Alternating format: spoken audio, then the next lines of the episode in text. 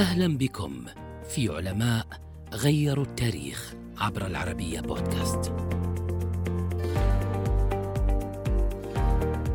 طبيب وفيلسوف تلميذ ابن رشد ذاع صيته في الآفاق العالم الأندلسي أبو الحجاج يوسف بن محمد بن طملوس والشهير باسم ابن طملوس ولد في الفترة ما بين عامي 1150 و 1165 في جزيرة شقر القريبة من بلنسية كما كان يطلق عليها أيام الخلافة الأندلسية في إسبانيا. درس الفلسفة والطب والفقه وخلف ابن رشد طبيبا للخليفة الموحد محمد الناصر نظرا لبراعته في هذا العلم.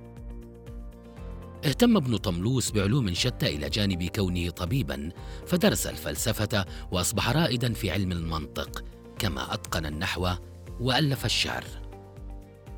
معظم مؤلفاته ضاعت ولا يوجد سوى عملين رئيسيين معروفين نجيا لابن طملوس. هما كتابه في المنطق وشرح العريزة.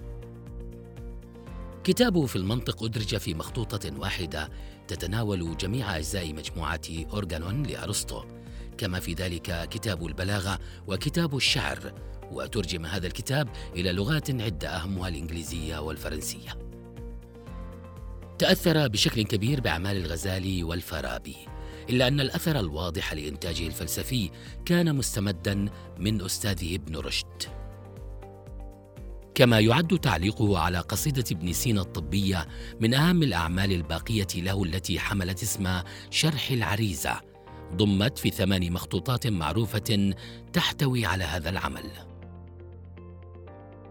توفي ابن طملوس في مسقط رأسه جزيرة شقر عام 1223 تأثرت الحضارة الغربية كثيرا بإنجازاته وبني له تمثال لتخليد ذكراه.